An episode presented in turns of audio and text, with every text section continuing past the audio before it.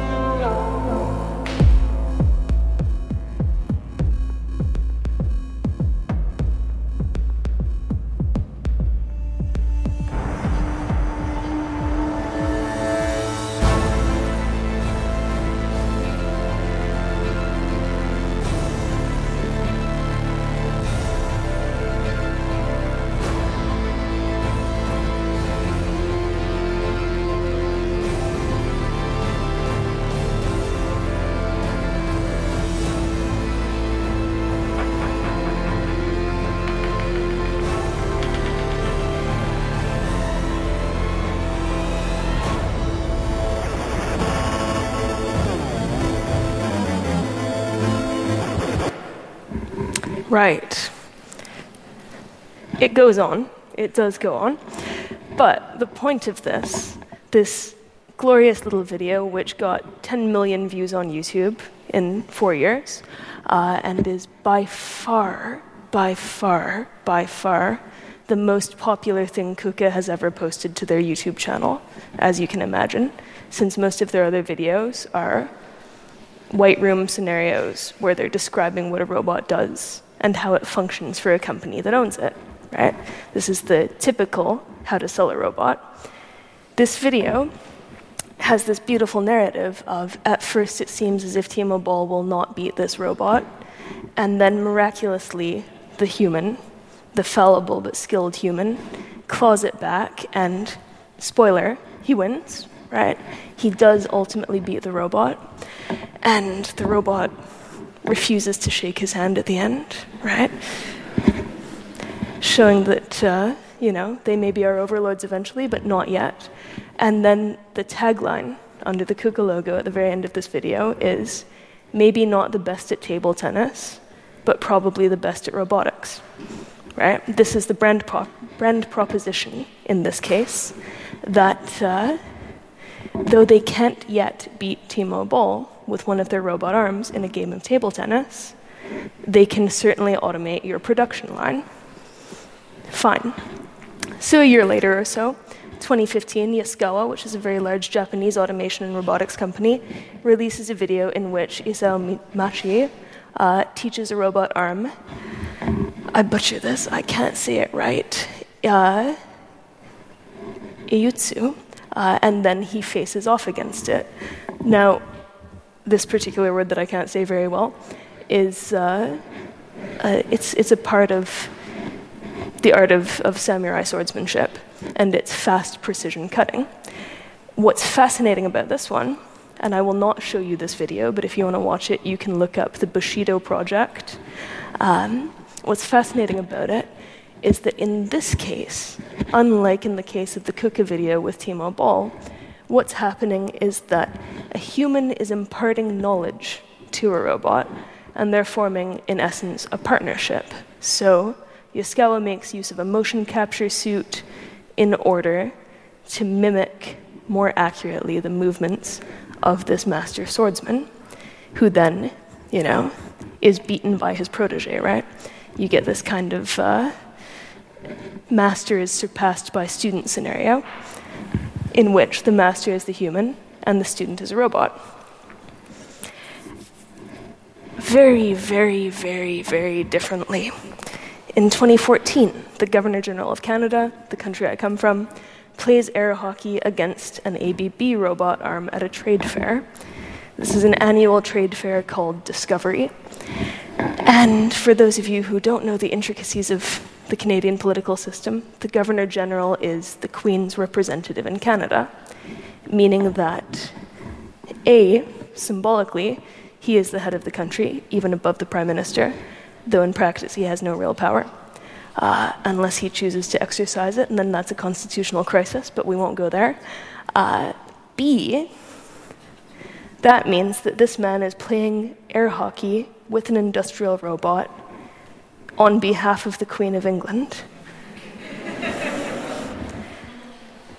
he doesn't look nearly as good as Timo Boll when he's doing that.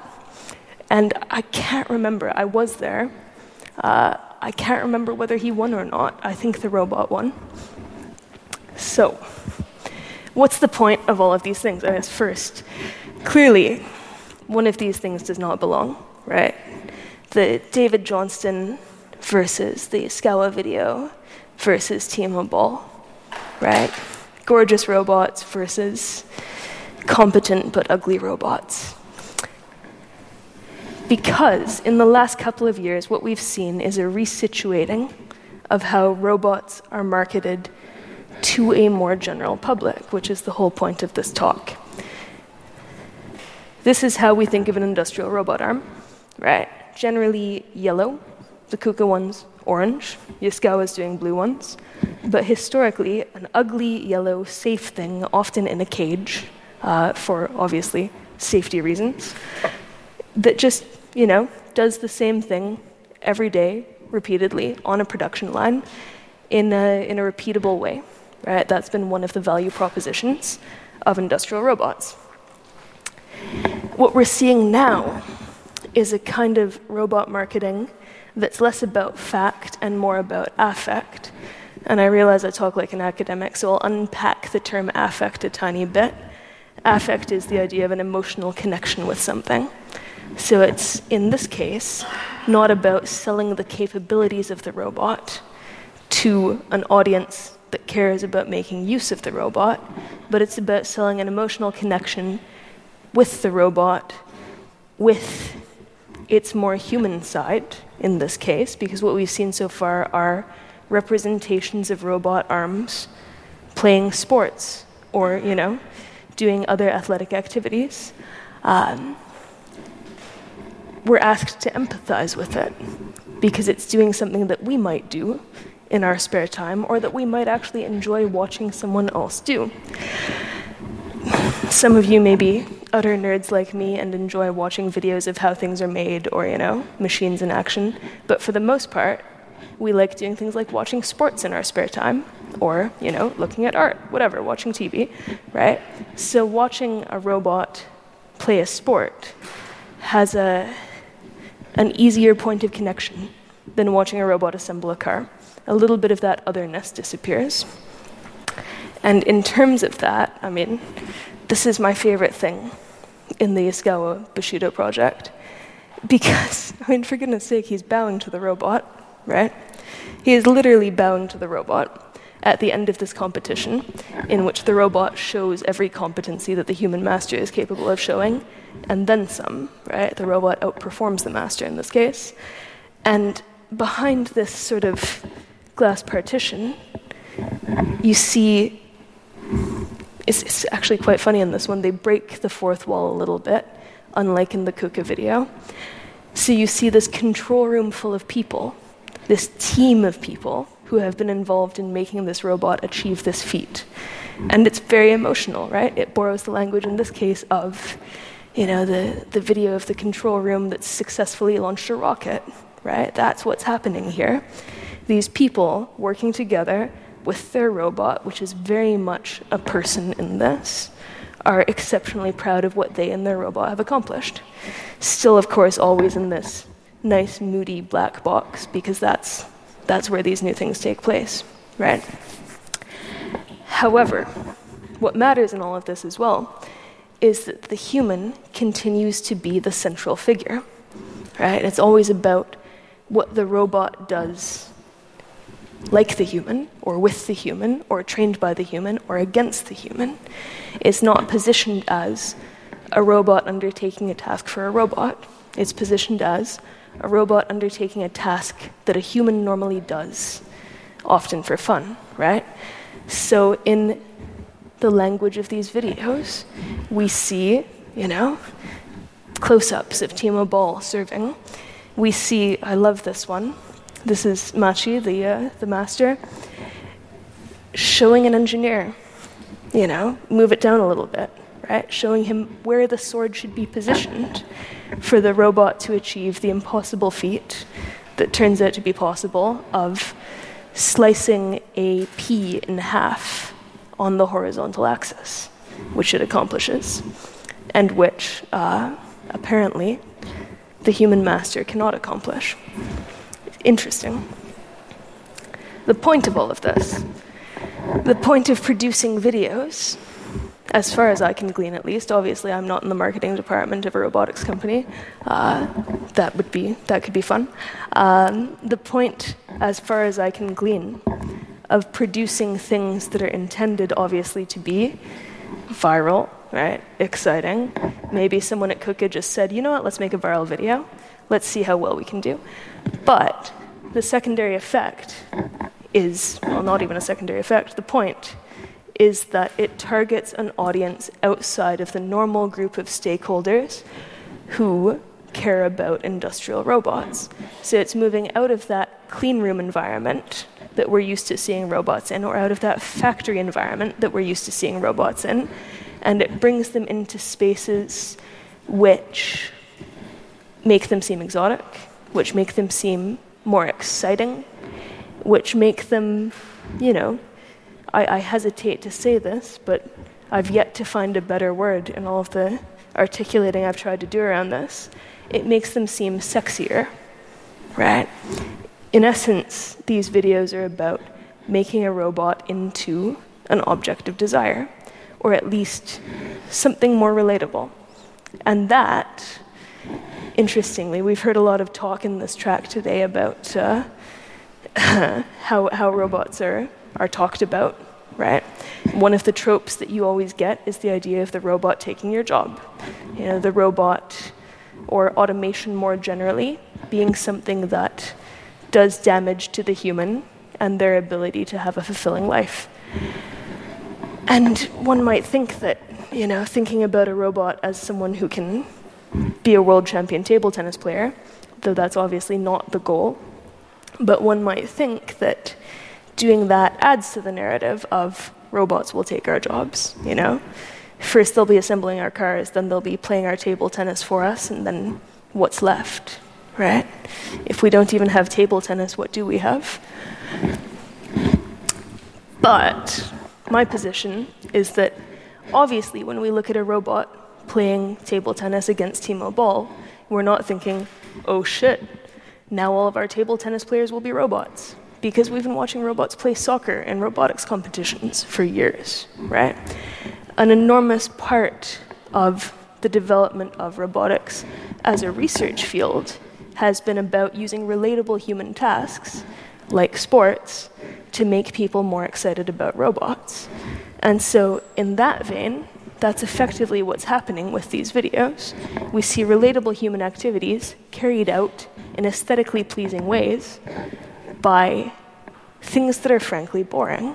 It's amazing that robot arms are boring, but they totally are, right? I mean, we've seen robot arms in factories for decades and decades and decades now. When I was a child, there were robot arms in factories. You know, they're just a fact of life at this point, and thus they have become boring. In a sense, what these videos are doing is making them exciting again, in the same way that, you know, somehow space travel has become boring. People don't watch launches anymore, except maybe some people in this room. I realize that, you know, this may not be the crowd to say that to. Um, but what we're seeing is selling to the secondary audience, right? I mean, in marketing, people talk about primary and secondary audiences. And rather than talking to the purchasers of robots, who, of course, robotics companies have been talking to for years, they're now talking to the people who are purchasing the things that are made by the robots, which is interesting because it starts to be a value proposition. Is anyone in the room aware of the Adidas Speed Factory? Sort of mumble if you are. Yeah, cough. Yeah, okay. Anyway, so in, in Ansbach, there is a thing called the Speed Factory, which is Adidas's attempt to do lots of uh, interesting, wonderful, and problematic things, right? Make German shoes for Germans, uh, make a customizable shoe that can be produced in the span of a short period of time and then sent off on demand, etc., etc.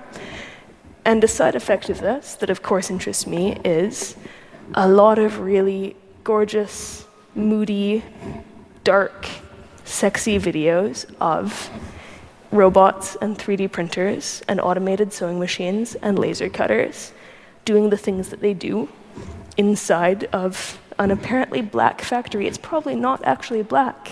But if you watch the videos, for goodness sake, I mean, how would a human work in there, right? Which is another interesting fiction in these things. But what I love is this shot about halfway through a promotional video for the shoes that are coming out of the Speed Factory, which has this robot center stage in a darkened room in its lit up box the only thing you see is this white, bright centerpiece of a robot doing its thing, assembling a shoe, right? Um, while the rest of the world is dark and black and moody. I think there's a, there's a fascinating symbolism in that, which kind of brings me to, never mind, kind of, why am I equivocating? Which very much brings me to my, my little food for thought, which is that what we're seeing now is an attempt at a more exciting aesthetics for the future of technology. Because clean rooms used to be exciting, right? Clean rooms are a departure from the dirty, grotty factory that humans have worked in. Clean rooms are the idea that we can have a, a nicer kind of manufacturing. Now that's boring. Now we've moved on. Now we're getting a new vernacular in which, as we start to think about what robots will do for us in the future, because absolutely those things are becoming more exciting, right? The possibilities of robots are moving beyond just precision and accuracy, as we've heard, and on to things like collaboration, flexible production, et cetera, et cetera. And along with that movement, I think we're seeing a more imaginative way of viewing how robots fit in our industrial practices, in our lives, and as things that add cachet and intrigue and mystique to the products that we purchase from the people who make those robots. And that's me. Thank you.